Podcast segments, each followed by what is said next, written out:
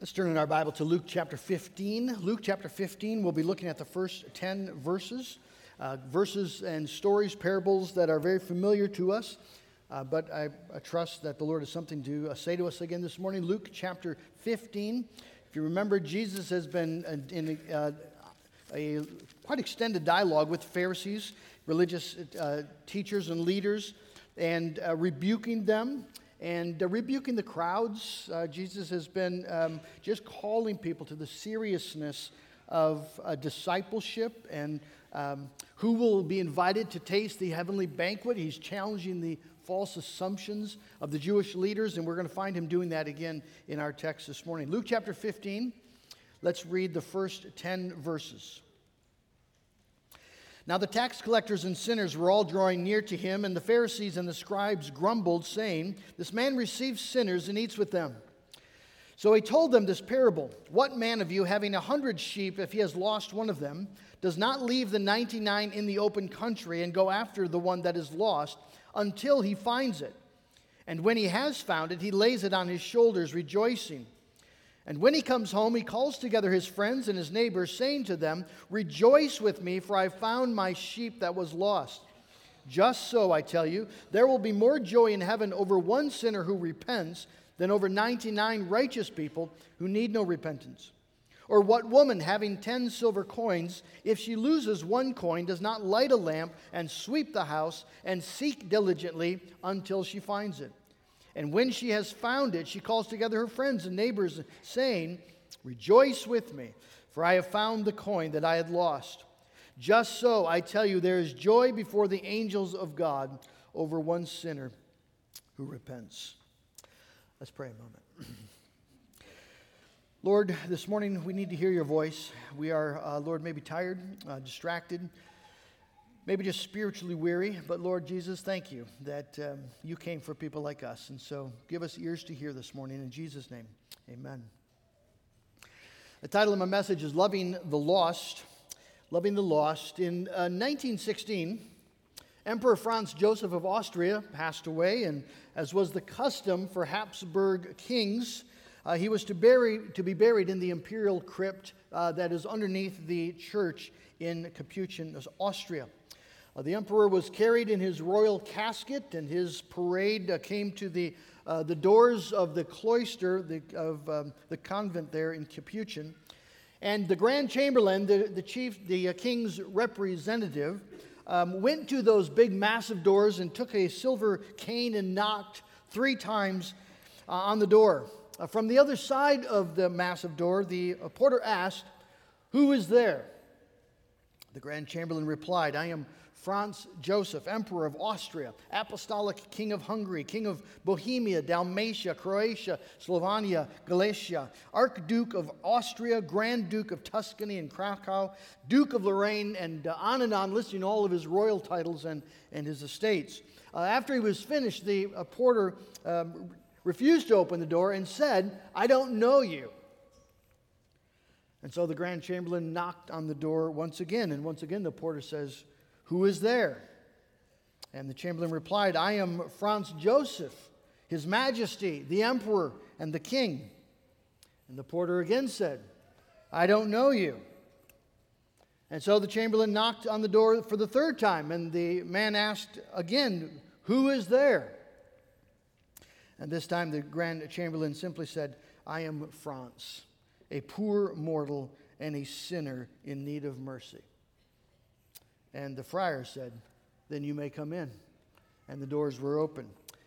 And as part of a, uh, the traditional uh, funeral ceremony for the Habsburg uh, kings, called, it's called the knocking ceremony, uh, it was um, choreographed, uh, intended to teach a message that only sinners uh, are allowed into the kingdom of God, that titles and um, earthly fame, earthly privileges, uh, whatever, mean nothing when it comes to the kingdom of God.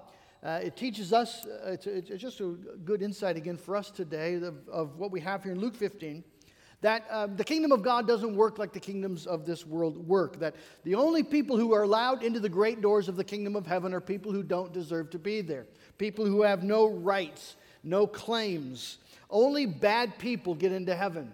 That, that is not what our world assumes. It's often not what the church assumes, but it's the absolute truth.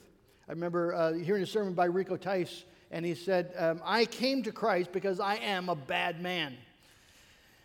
And I hope that's your testimony too. The, the, gospel is a, a shocking reversal of what we would have expected to be true. And we have that reversal in our text here this morning. We have surprises again.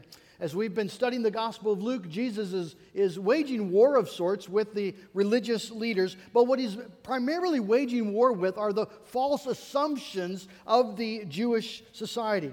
Assumptions about the character of God, assumptions about what true religion looks like, assumptions about how to get righteousness, how to be right with God, who gets into the kingdom. All of these things were simply assumed, and they were falsely assumed in the Jewish community. And so Jesus is hammering at the false assumptions of God's people.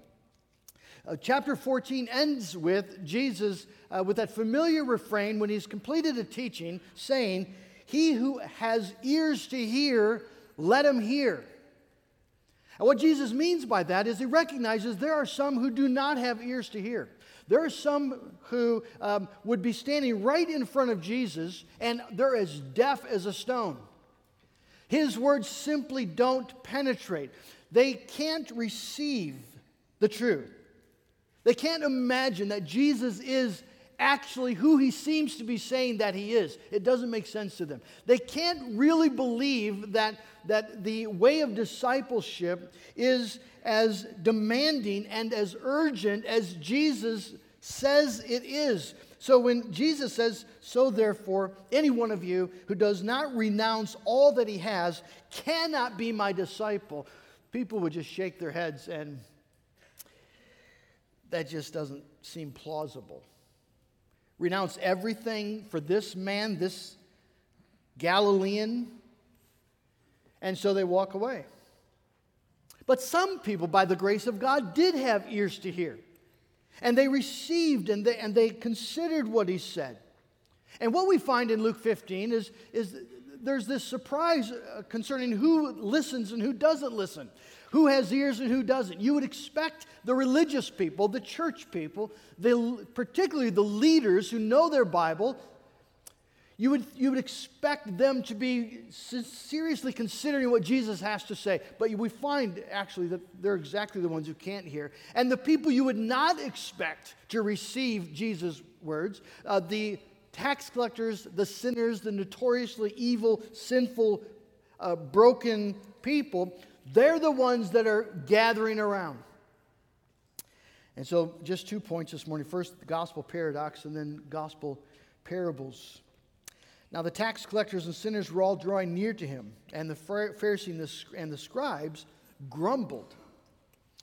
And so here you have the scene. People are, are gathering around Jesus. The sinners are gathering. The religious people are grumbling.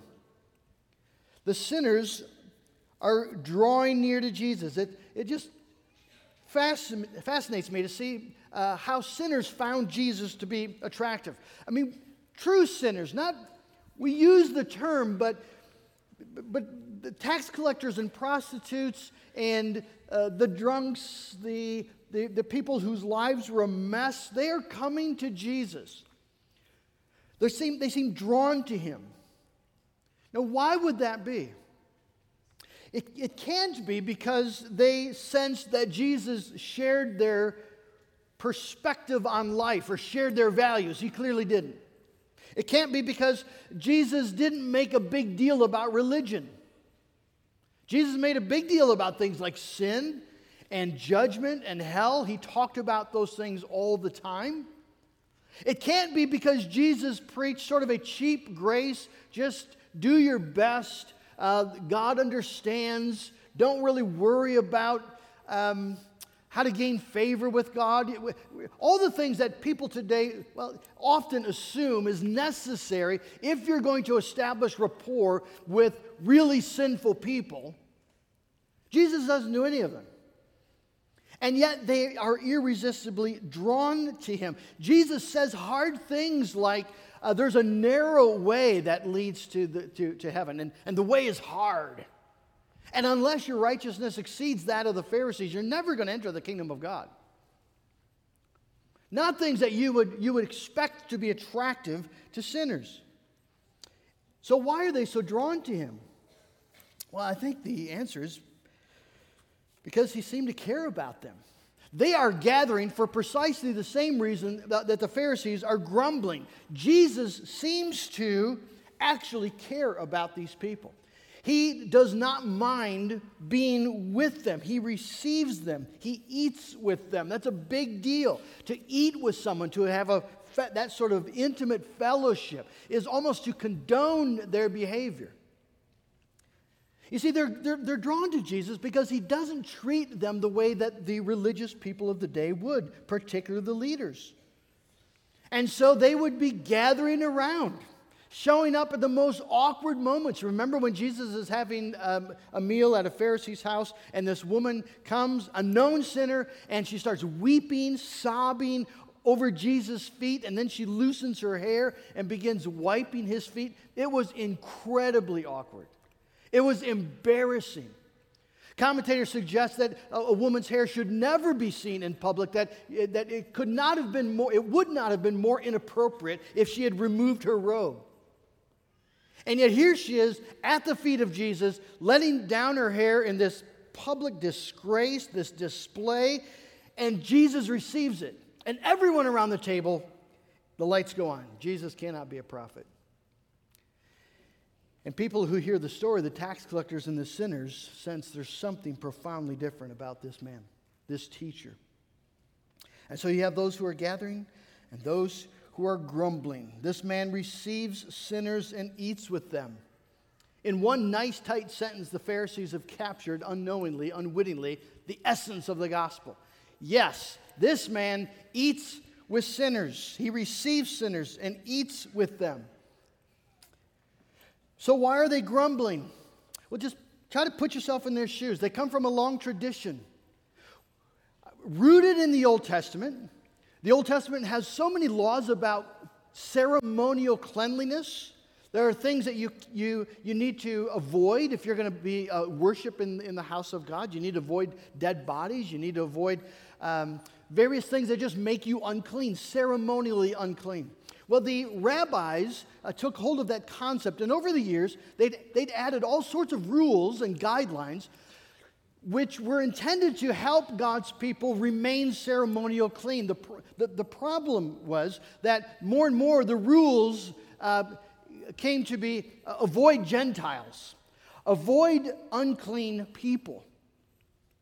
And so these Pharisees, these rabbis, just assume that if you're serious about holiness, you stay away from people who are serious about sin. You don't go to those parts of town. You don't engage, uh, you, don't, you don't hang with or in any way condone unclean people. Now, that's, doesn't, that's not that strange or foreign to us. Uh, I think we can understand it. I think if you uh, entered some um, sort of questionable, you know, sort of uh, bar or some uh, establishment and you, you it's dark inside and you go in there and, uh, and you find me at the back table playing poker with some clearly unsavory characters. I don't think your first thought would be that's really cool the pastor's hanging with uh, you know receivers and with, with sinners and, and uh, just hanging out with some lost sheep. I think your first thought would be i hope he doesn't see me. And your second thought would be what is he doing here What's a pastor doing playing poker in the back room with, with unsavory characters? Uh, what about if you um, saw me uh, downtown someplace having uh, a meal with the local head of, the, of Planned Parenthood? How, how can pastor engage in polite conversation with such evil? So we have a sense of this. Jesus is doing that sort of thing. And that's why the Pharisees are grumbling. They don't know how to make sense of this. What's going on here? And so Jesus tells his gospel parables. Three stories. We're going to look at two this morning. but all with the same basic message as Jesus is trying to, to, to manifest the heart of the Father. And so you have the situation. In each parable, Jesus presents um, something that has, is very valuable has been lost a sheep, a coin, a son. Illustrations that are, would be very um, easily for people to identify with. Uh, a shepherd is, so common. Many of the people listening have maybe had been shepherds in their past, or maybe some still were. But they're, they're, people take care of the sheep out there in the hills and, and uh, they would be responsible for the, for the sheep they were caring for, and, and they would have to count them. They don't have branding. Uh, they, uh, they would gather them together in the evenings, and, and if there were supposed to be 100, the man counts, and there's only 99. He counts again, and there's still only 99, and he realizes that one is lost. And a woman had uh, uh, 10 coins, and one of them is lost. Some commentators suggest this was uh, possibly, if not likely, a reference to a woman's wedding necklace, where uh, she would receive this on her wedding date, a necklace made of 10 coins. Uh, this would be a family heirloom. And so, ladies, you can imagine if you had something like that and one of the coins is missing, it's not just the value of the coin itself, it's, it's all that it represents and what it's a part of. And so she eagerly gets to work looking for it. You see, that these people have a deep sense of the lostness of the valued item. The shepherd realizes that, that, that this lost sheep is, is not just missing from the fold, but is in, is in grave danger. There are wild animals about, and a sheep is no, uh, no match for them. This sheep will probably not uh, survive the night if he does not find it. Uh, the lady also has a, a deep sense of the value of what is lost, and so she immediately gets to work to find it.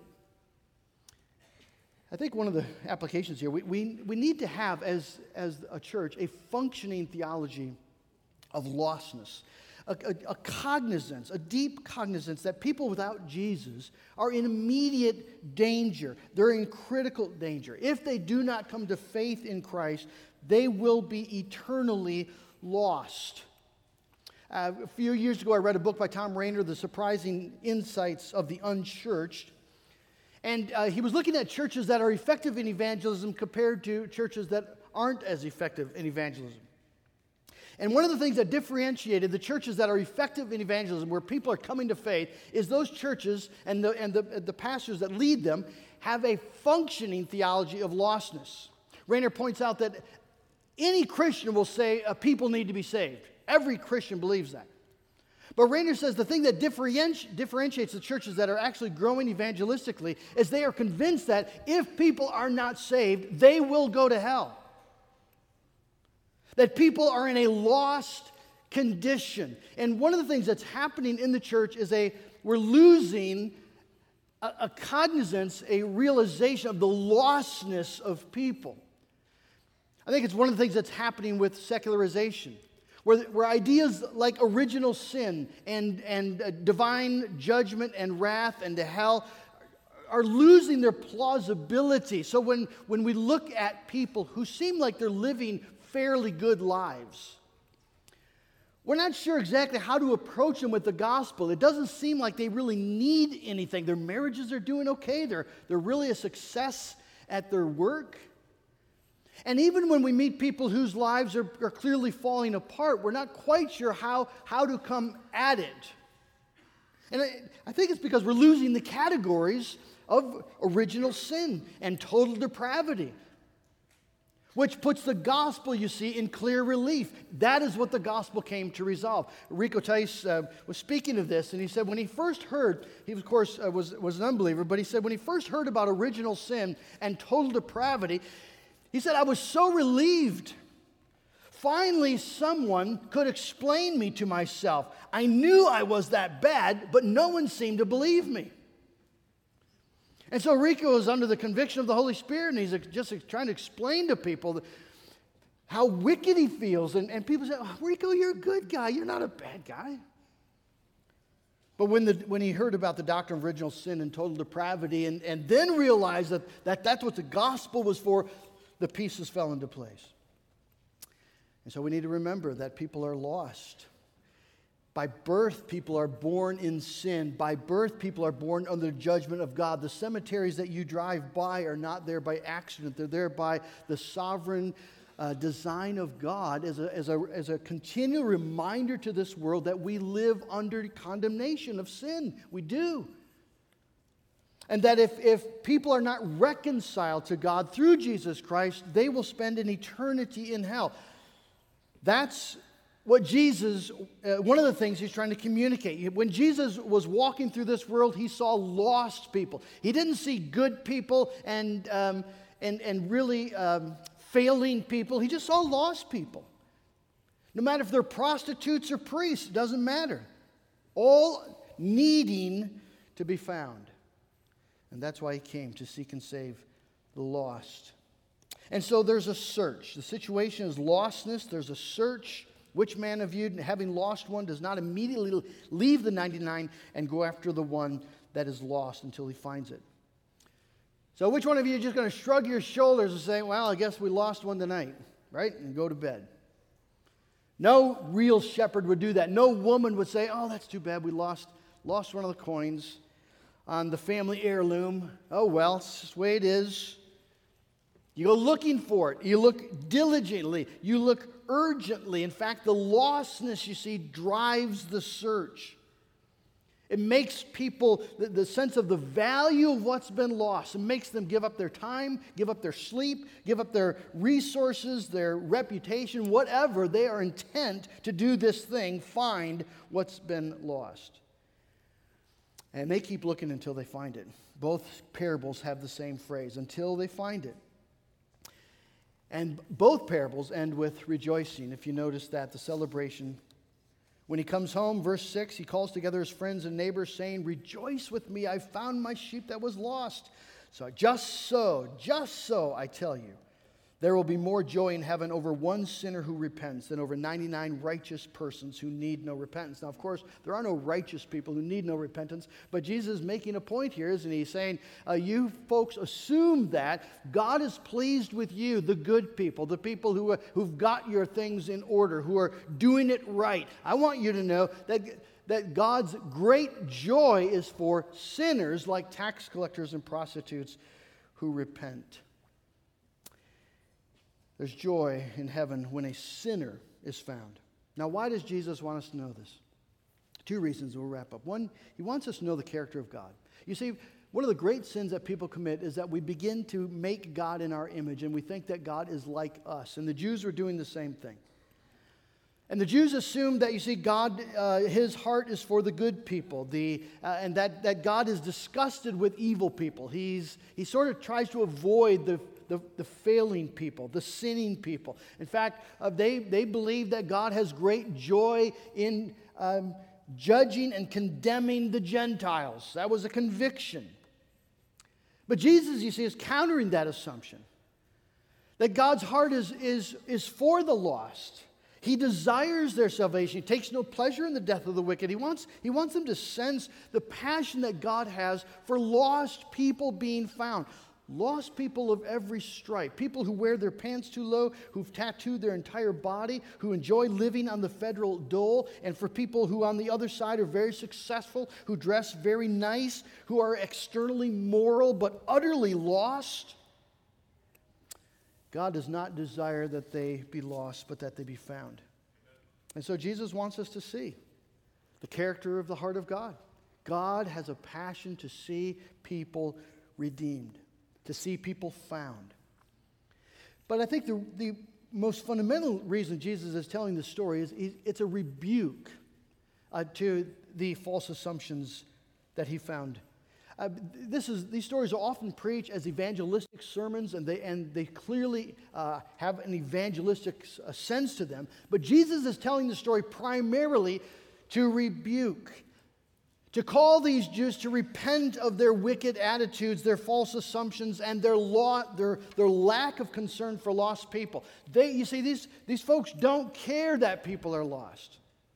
It, it, it just seems right to them that Gentiles ought to be lost and, and wicked people like tax collectors should go to hell. That seems, that seems fitting, it seems appropriate. And so Jesus, you see, is rebuking them for their, their lack of concern.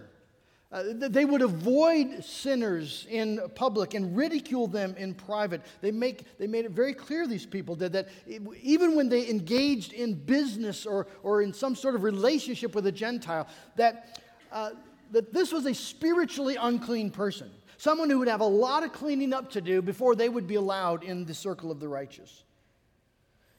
Friends, we have to realize that the world assumes that we think like the Jews thought. The world assumes that we think we're better than them. They absolutely assume that. They assume that um, we believe that God is willing to love them and that we are willing to receive them when and if they clean up their act. So when they stop uh, doing the drugs, when they stop listening to the wrong music, when they get a job, when they get their life in order, then they can be like us. And we can, when they can get their kids to behave, you see, that's what they assume we think. The question is is that what we actually do think? Is that what we actually do think? If tax collectors and prostitutes walked into our building this morning, the lady with too tight of a skirt and too much makeup and too messy of a life, how comfortable do you think she would probably feel? Do you think that she would sense that we're able to see the way that Jesus sees, that we, that we would be willing to see a lost sheep, a lost coin, someone made in the image of God who who just needs to be found and brought home? Or would she sense that she's got work to do before she could really be a part of a righteous group of people like us? I think we just need to let Jesus rebuke us a bit. Because there are times where we can easily fall into and, and just be blind to the way we present ourselves, blind to how we come off, blind to our lack of concern, blind to, um, you know, we're just busy doing our life. We're busy keeping it together, and we're not really thinking about the fact that the people we work with, the people we shop with, the people we live with are utterly, absolutely lost and will go to hell unless they come to Jesus Christ. Friends, we, we have work to do. I have work to do. Uh, this is something that we've been praying about this year, particularly, but this, this has got to be something that we don't just make a sort of a topic of prayer, but something that we, we, we hear our Lord Jesus talk to us. It's not okay. It's not okay for us to live in a lost world and have little or no concern about that lost world. It's, it's not okay. So, how do we change? How do we grow? Well, it, it happens by receiving the gospel truth on the first part, and that is to Sunday after Sunday come as people who know that they are lost or were lost in the fullest sense of the word and, and have no right to be here. But it is the grace of God alone that allows us, sinners, all of us, to come. Uh, there's something incredibly freeing by the go- about the gospel because it reveals us, it exposes us. We're not better, we're not, we're not different.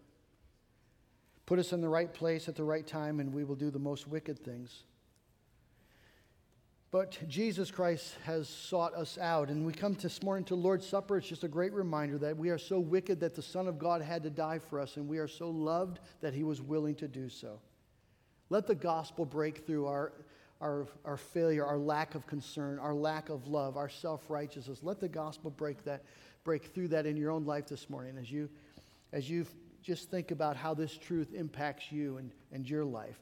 And then, in, in light of the gospel and in the power of the gospel, that we, that we say, Lord, give us a heart like the heart of God. Give us a heart that cares for lost people. Give us a heart that rejoices in a sinner coming to repentance in Jesus Christ. Lord, give us the heart of your Father. If we pray prayers like that, prayers that are according to his will, Jesus promises that he'll answer. Let's pray together. Lord God in heaven, I thank you that this morning you, admonish and rebuke us, even. Lord, we have busy lives and we have cares of our own. And yet, Lord, so often we have little cares for this thing that grips your heart, Father. You have a great passion that the lost be found. And so, Lord, I, I pray that you would reorient our lives according to your priorities. I pray, Lord, that you would give us courage to speak. I pray, Lord, that we would take the step,